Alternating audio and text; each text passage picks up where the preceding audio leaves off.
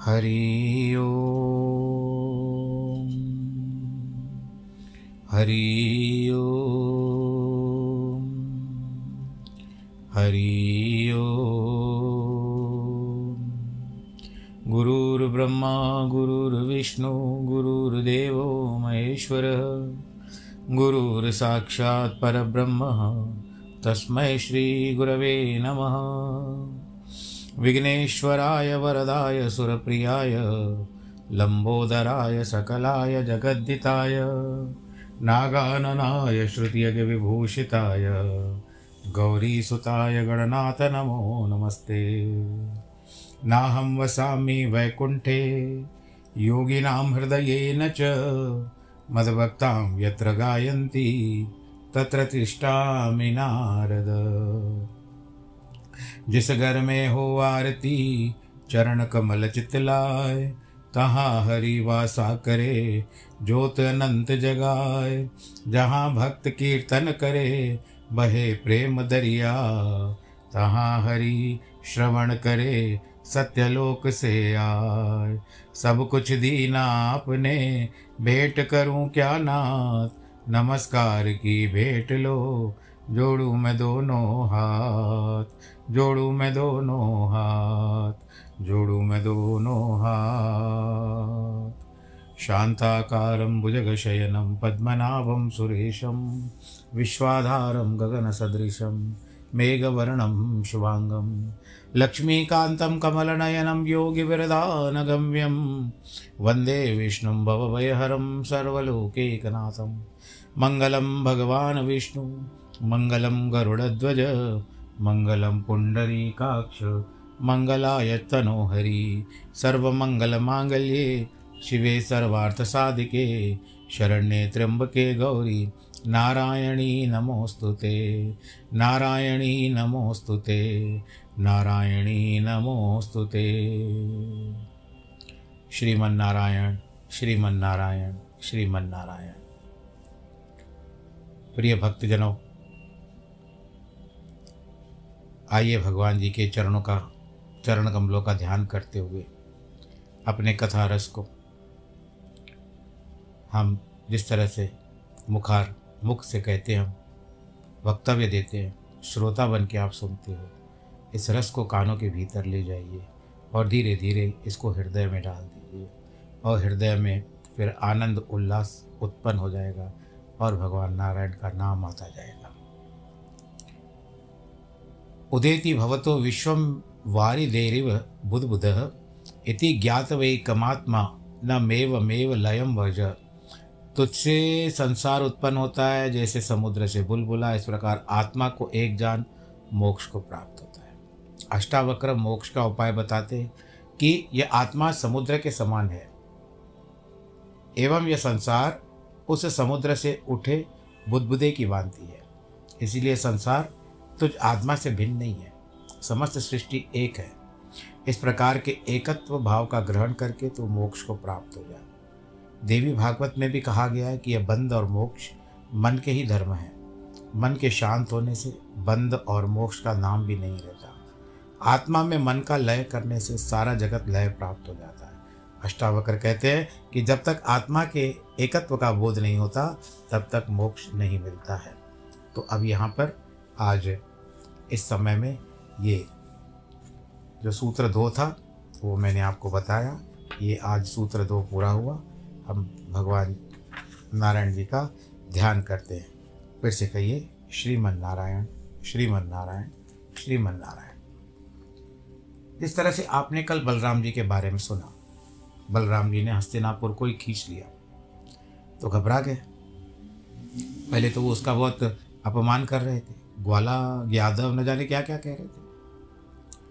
पर अब जब उनको बलराम जी की सच्चाई पता चली तो दौड़ते हुए आए और उनको शाम को दुर्योध की, दुर्योधन की जो पुत्री थी, उसको ब्याह दिया, लक्ष्मणा।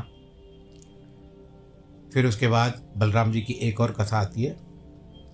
उसमें बताते हैं कि बलराम जी का बहुत बड़ा पराक्रम था। उन्होंने बहुत सारे कर्म किए थे।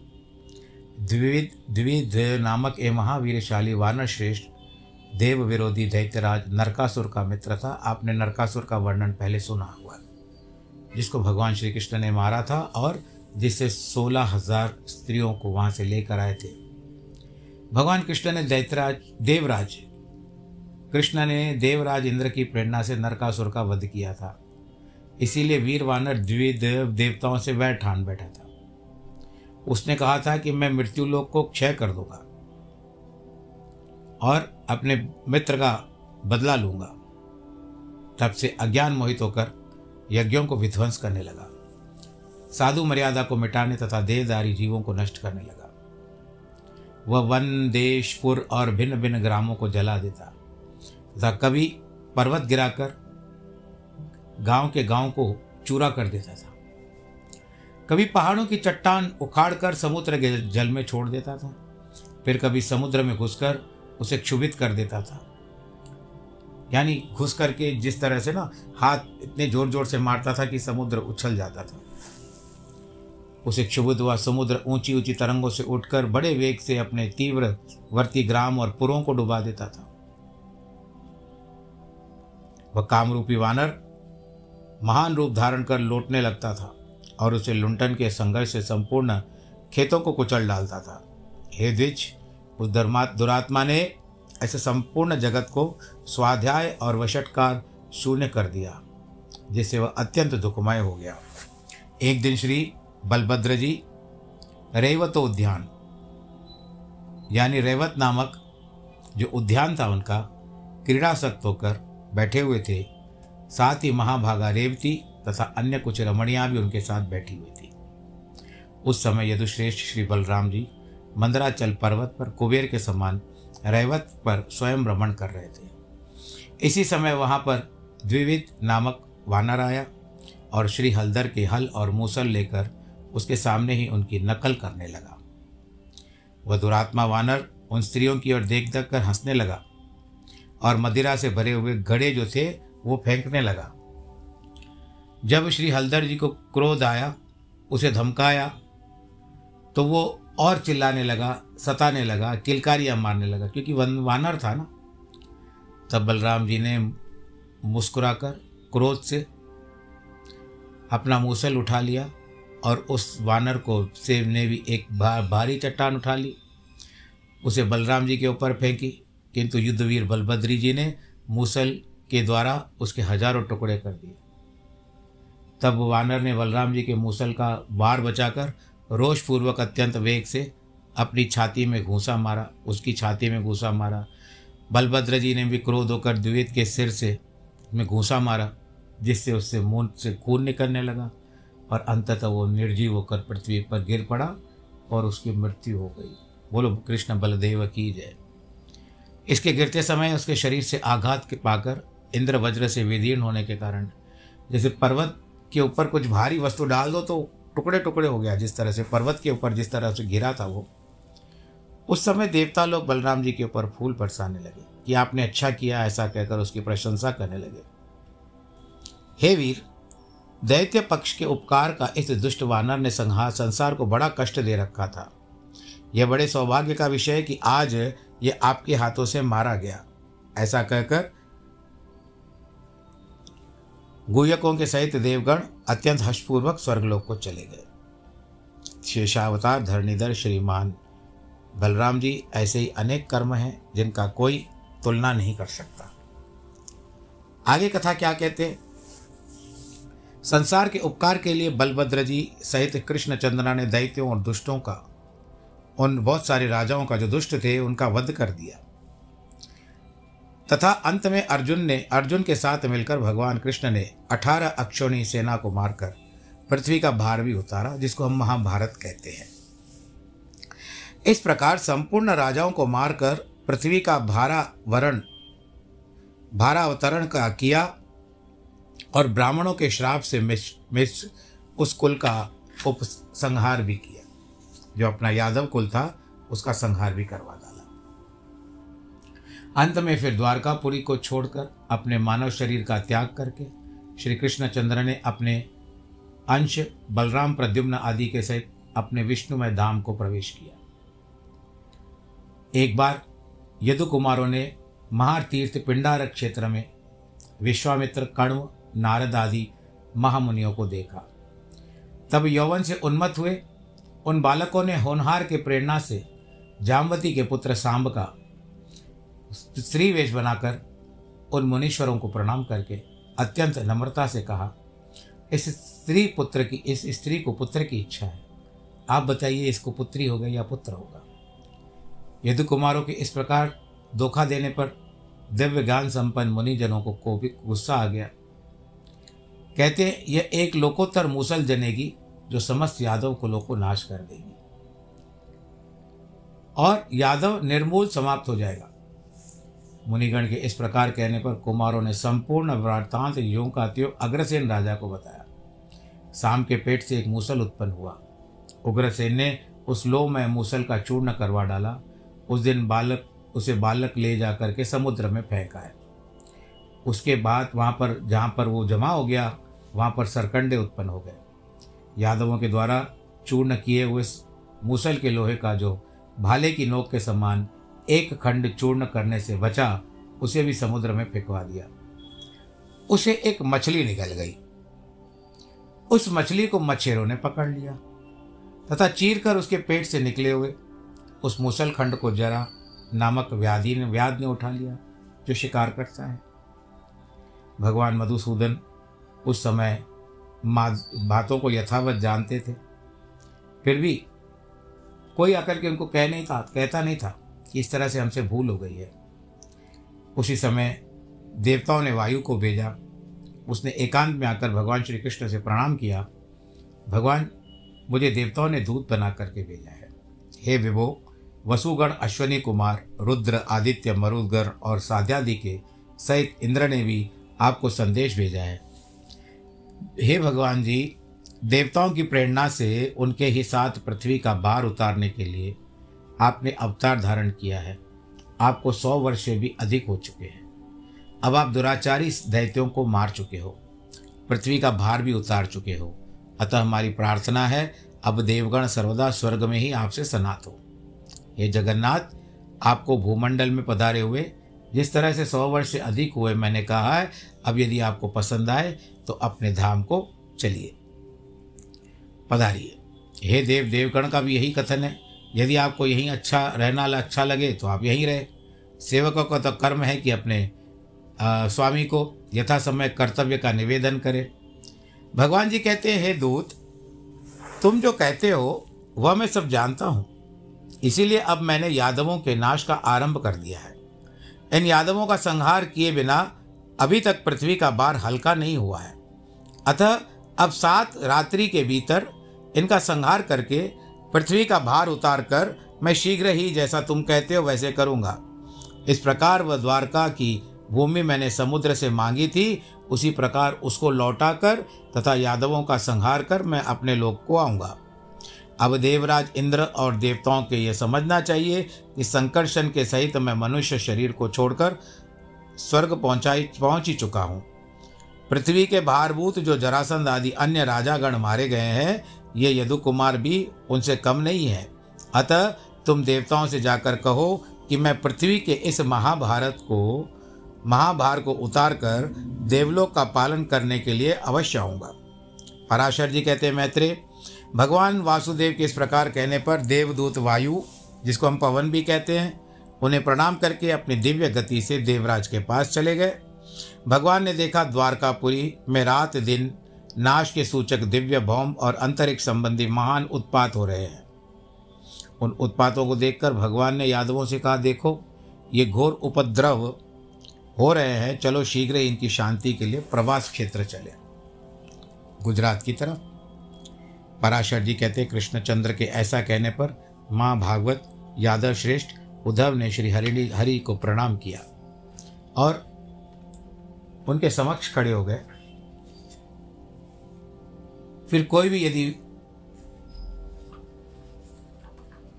कहते भगवान, मुझे ऐसा प्रतीत होता है कि अब आप इस कुल को नाश करने वाले हैं, क्योंकि हे अच्युत, इस समय सब और उसके नाश के सूचक कारण दिखाई दे रहे हैं।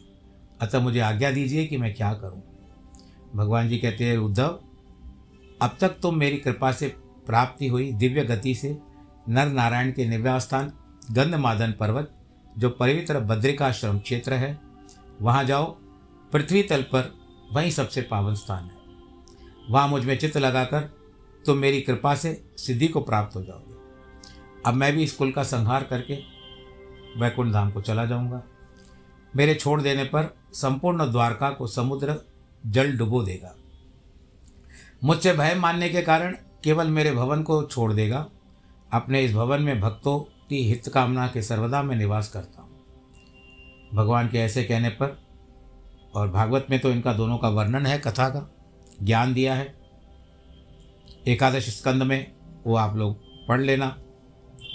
उद्धव जी उनको प्रणाम करके बद्रिकाश्रम जहाँ नर नारायण जी का स्थान है, वहाँ पर चले गए। उसके बाद कृष्ण और बलराम आदि के सहित संपूर्ण यादव शीघ्रगामी रथों पर चढ़कर प्रवास क्षेत्र में आए। वहाँ पहुंचकर कुकुर, अंधक और वृष्णि आदि वंशों समेत यादवों ने कृष्णचंद्र की प्रेरणा से महापान और भोजन किया। पान करते समय उनमें परस्पर कुछ विवाद हो जाने के कारण एक दूसरे को कुवाक्य रूप बातों से काटने लगे, बोलने लगे। अब कुछ कुवाक्य ऐसे होते हैं जैसे जो घासलेट का असर करते हैं। बत्ती बोलते हो जिसको, जैसे आग में घासलेट का काम कर दिया। और वो अग्नि झलक धधक उठी। सब अपना भोजन करते करते कहाँ तक बात हुई, कहाँ तक आ गई, वाक युद्ध से शुरू हो गई और उसके बाद कलह युक्त हो गई और उसके बाद मारा मारी हो गई शुरू। मेरा भोजन शुद्ध है, तेरा अच्छा नहीं है। इस प्रकार भोजन के अच्छे बुरे की वह चर्चा करते करते परस्पर विवाद हाथापाई तक हो गया। तब वे देवी प्रेरणा से विवश होकर आपस में क्रोध से लाल नेत्र करते हुए एक दूसरे के ऊपर शस्त्र मारने लगे। शस्त्र समाप्त हो गए तो पास ही में जो सरकंडे, जो उसी मूसल से निकले थे, वो एक दूसरे को मारने लगे और जैसे सरकंडा लगता, उनकी मृत्यु हो जाती थी। शायद वो उसी लिए आए थे, वहीं पर मरने के लिए। मनुष्य ही जाता है। मृत्यु को प्राप्त होता है तो जहाँ मृत्यु उसकी लिखी रहती है, मनुष्य वही जाता है। हेद्विज प्रद्युम्न और सांब आदि, कृष्ण पुत्रगण कृतवर्मा, सात्यकी, अनिरुद्ध अथा, पृथु विप्रथु चारुवर्मा, चारूक, अक्रूर आदि यादवगण एक दूसरे पर एक एरक रूपी वज्रों से प्रहार करने लगे।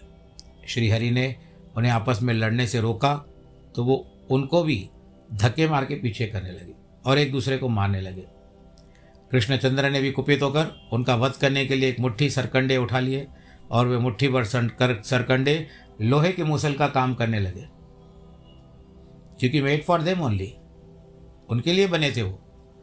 उन मूसल रूप सरकंडों से कृष्णचंद्र संपूर्ण आतताई यादवों को मारने लगे, तथा अन्य समस्त यादव भी वहाँ आ आकर एक दूसरे को मारने लगे।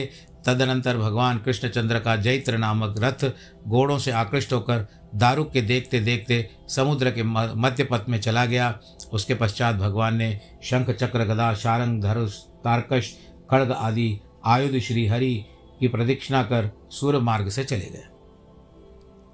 हे महामने, एक क्षण के लिए महात्मा कृष्णचंद्र, उनके दारू, सारथी दारू को छोड़कर और कोई यदुवंशी जीवित न बचा, उन लोगों ने वहाँ पर घूमते हुए देखा कि श्री बलराम जी एक वृक्ष के तले बैठे हैं। उनके मुख से एक बहुत बड़ा सर्प निकल रहा है। वह विशाल फणदारी सर्प उनके मुख से निकलकर सिद्धों और नागों से पूजित हुआ समुद्र की ओर चला गया। उस समुद्र समय अर्घ्य लेकर माँ सर्प के समुख उपस्थित हुआ और नाग श्रेष्ठों में पूजित होकर समुद्र में घुस गया। इस प्रकार बलराम जी का प्रयाण देकर कृष्णचंद्र ने दारूक से कहा, तुम यह वृतांत उग्रसेन और वसुदेव जी को जाकर के कहो। बलभद्र जी का निर्याण, यादवों का क्षय और मैं भी योगस्थ शरीर त्याग दूँगा। यह सब आपको सुनाओ, संपूर्ण द्वारकावासी और आहुक। उग्रसेन से कहना कि अब इस संपूर्ण नगरी को समुद्र डुबो देगा। इसलिए आप सब केवल अर्जुन के आगमन की प्रतीक्षा और करें और अर्जुन के यहाँ से लौटते ही। कोई भी व्यक्ति द्वारका में न रहे, वहाँ वे कुरुनंदन जाए। जहाँ चाहे कुरुनंदन, जहाँ उनको ले जाना चाहे, वो ले जाए। कुंती पुत्र अर्जुन से तुम मेरी ओर से कहना कि अपने सामर्थ्य के अनुसार तुमने मेरे परिवार के लोगों की रक्षा करनी है और तुम द्वारकावासी सभी लोगों को लेकर अर्जुन के साथ चले जाना और ये वज्र जो होगा, यदुवंश का आगे से राजा बनेगा। भगवान श्री कृष्ण चंद्र के इस प्रकार कहने पर दारुक ने उनको बारंबार प्रणाम किया और उनकी अनेक परिक्रमा करके उनके कहने के अनुसार चला गया। उस महाबुद्धि ने द्वारका में पहुंचकर संपूर्ण वृत्तांत सुना दिया। अर्जुन को वहाँ लाकर वज्र नाग को राजाभिषेक किया। तब इधर भगवान कृष्ण ने समस्त भूतों में व्याप्त वासुदेव स्वरूप पर ब्रह्म अपने आत्मा में आरोपित कर उनका ध्यान किया तथा हे महाभाग, हे पुरुषोत्तम, वे जो पुरुषोत्तम भगवान हैं, लीला से अपने चित्त को निष्प्रपंच परमात्मा में लीन कर तुरीय पद में स्थित हो गए। हे मुनिश्रेष्ठ दुर्वासा जी ने कृष्ण चेन के लिए ऐसा कहा था कि उस द्विज वाक्य मान रखने के लिए वे अपनी जानुओं पर चरण रखकर योग होकर बैठे। उसी समय जिससे मूसल से बचे हुए तोमर बाण से लगे हुए लोहे के जो टुकड़े होते हैं, वे आकार वाले लोह खंड को अपने बाण की नोक पर लगा दिया।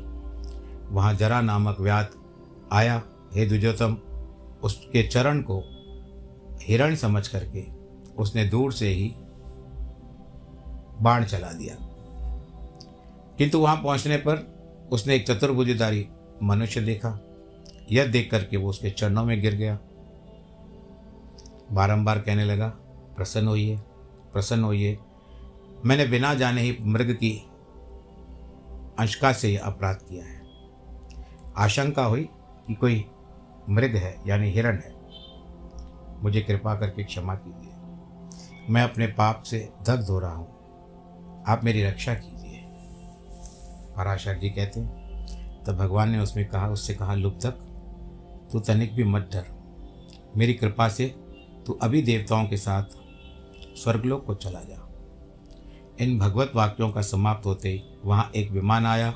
उस पर चढ़ करके वो व्याध भगवान की कृपा से उसी समय स्वर्ग को चला गया। उसके चले जाने पर भगवान कृष्णचंद्र ने अपने आत्मा को अव्यय, अचिंत्य, वासुदेव स्वरूप, अमल, अजन्मा, अमर, अप्रमेय, अखिलात्मा, ब्रह्मस्वरूप, विष्णु भगवान में लीन कर त्रिगुणात्मक गति को पार करके इस मनुष्य शरीर को छोड़ दिया।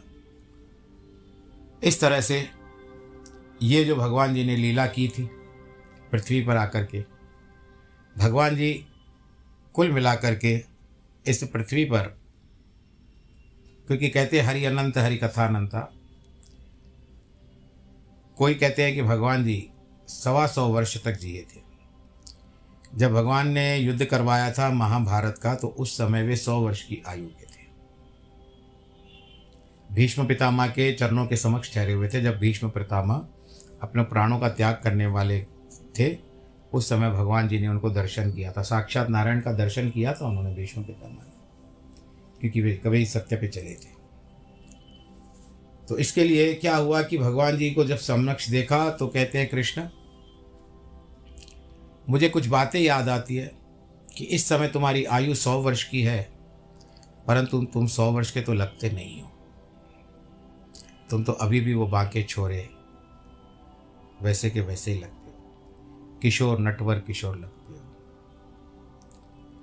तुमने मुझ पर दया की थी और अपना, भाई जिस तरह से मैंने प्रण लिया था, तुमने मेरा प्रण करवाने के लिए, मज़बूत कराने के लिए। भाई मेरे भक्त का मान कम ना होना चाहिए। तुमने हाथों में अस्त्र को उठा लिया। जो तुमने अर्जुन को, जब दुर्योधन आया था और अर्जुन आए थे तुम्हारे पास तो तुमने दुर्योधन को और अर्जुन को एक समय कहा था कि तुम लोगों को क्या चाहिए? या तो मैं या मेरी नारायणी सेना। परंतु दोनों ही शर्तों पे मैं ये बताऊँगा कि मैं अस्त्र शस्त्र नहीं उठाऊँगा। तो दुर्योधन तो नारायणी सेना लेकर के चले गया, चला गया तो तुमने अर्जुन को पूछा कि मैं क्या कर पाऊँगा? मैं तो अस्त्र शस्त्र चलाने वाला नहीं हूँ। फिर तुमने मुझे क्यों चुना? कहते, जिसके साथ आप हो, उसके साथ संसार हो जाता है।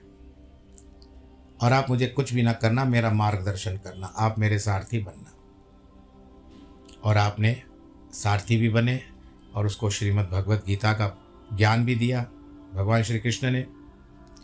अब यहाँ पर बात क्या आती है? तो भीष्म जी कहते हैं, हे काना मैंने भी प्रण लिया था, क्योंकि प्रण तो मुझे भी, मेरा भी भारी होता है, आपको पता है, कि मैंने भी भीष्म प्रति, भीष्म प्रतिज्ञा की थी, कि मैं आजीवन विवाह नहीं किया करूँगा तो मैंने किया था तो मेरी प्रतिज्ञा भाई जिस तरह से भंग ना हो जाए आपने मुझे अपना अनुपम भक्त समझ करके मुझ पर दया की।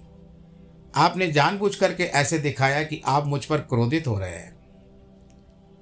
परंतु आप क्रोधित नहीं थे। उस समय में मैंने ये भी देखा कि आपका जो पीताम्बर है वो पृथ्वी पर गिर पड़ा। उसका अर्थ था कि जैसे ही आप रथ से नीचे कूदे तो पृथ्वी काँप गई। तब आपने उसको ढाढ़स दिया। अपना जो पीताम्बर था, उससे आपने पृथ्वी को ढाढ़स दिया कि मुझे अपने भक्तों की बात रखनी है। इसके लिए तू कंपित मत हो मत हो। फिर अर्जुन ने आपको समझा बुझा करके वापस ले लिया, परंतु आपने मेरी मान रख मेरा मान रखने के लिए, मेरी बात को रखने के लिए आपने अस्त्र शस्त्र उठाए। आपने तो प्रण भी किया होता। तो भगवान जी कुल मिला करके सौ, सवा सौ वर्ष तक, क्योंकि आपने भी सुना कि सौ वर्ष के ऊपर हो गया। विष्णु पुराण में भी लिखा हुआ है। तो सवा सौ वर्ष की आयु भगवान श्री कृष्ण की थी और उन्होंने प्रयाण किया वैकुंठ धाम में चले गए, नारायण स्वरूप होकर के। और चतुर्भुजी स्वरूप तो नारायण ही धारण कर सकते हैं, जो आपने अभी कथा में सुना। भीलराज निषाद को भी यही बताते हैं, जिन्होंने अभी तुम, तोमर जो तीर चलाया था ना, वो तीर चलाने वाले के समय कहते हैं कि मैंने पूर्व जन्म में तेरे और मेरे कर्म का हिसाब किताब पूरा किया। महाभारत में भी एक प्रसंग आता है कि महर्षि दुर्वासा श्री कृष्णचंद्र के आए, भगवान से सत्कार पा करके उन्होंने कहा कि मेरा जूठा जल अपने सारे शरीर में लगाइए। भगवान ने वैसा ही किया। परंतु ब्राह्मण का जूठा पैर से नहीं लगा, लगना चाहिए। ऐसा कह करके पैर में नहीं लगाया। इस पर दुर्वासा ने श्राप दिया कि जो भी शस्त्र लगेगा, केवल तेरे पैर पे लगेगा। और वो पैर पे लग गया। इसकी बहुत बड़ी कथा भी है, खिचड़ी तक कथा चली जाती है। वो कभी, कहते हैं ना, मैं बार बार कहता रहता हूँ कि हरि अनंत, हरि कथा अनंता, कहे सो नहीं वो विधि सब संता। जहाँ जहाँ से बटोर लो, जहाँ से ज्ञान मिले, कुछ ना कुछ प्राप्त कर लो। मेरी ओर से भी आपको कोई बातें प्राप्त होती होगी। आप उनको अपने लिखित रूप में रख दिया कीजिए कि इस जगह पे मैंने ये बोला था। देखो, हम भी भावे भाव में आ जाते हैं। कहते कहते कहते कुछ बातें निकल जाती है। आप भी आनंद के साथ सुनते हो। तो उस समय जो पूर्व जन्म में भगवान कृष्ण कहते हैं उनको कि तुम बाली थे और मैं राम के अवतार में था। उस समय मैंने तुमको छुप करके मारा था। परंतु कर्म के दोष होने के कारण तुम यहाँ पर भील हो गए, जंगली हो गए। परंतु तुम्हारे भीतर तो बाली की वो पुरानी आत्मा।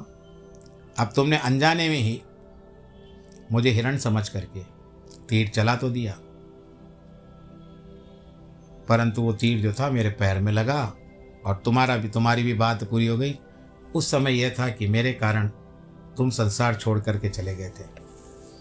और आज ये है कि तुमने तीर मारा तो मैंने अपना, मैं ऐसे नहीं कि मैं संसार छोड़ करके जा रहा हूँ, क्योंकि संसार तो मेरा ही है। परंतु ये एक निशान हो गया कि तीर मारा और मैं चला गया। तो ये सारी बातें हैं, ये एक खजाने की तरह है। जितना निकालोगे आपको मिलता जाएगा। समुद्र में जाओ, बड़ी दूरबीन लगा करके, आँखों पे चश्मा लगा करके जाओ। जितना खोजो न जाने क्या क्या मिलेगा। चौदह रत्न भी तो वहीं से मिले थे। तो ये सब रत्न हैं। इनको जितना संजो करके रखेंगे, ये आगे के लिए काम आएँगे, वक्त पर काम आएगा। तो आज की कथा के प्रसंग को हम यहीं पर रोकते हैं। ईश्वर आप सबको सुरक्षित रखे, आनंदित रखे, प्रफुल्लित रखे और उत्साहित रखे। आपका मन उत्साह बढ़ता रहे। ईश्वर की अनुकंपा आप सबके ऊपर बढ़ती रहे, जिनके जन्मदिन और वैवाहिक वर्षगांठ है। उनको बहुत बहुत बधाई खुश रहो आबाद रहो नमो नारायण।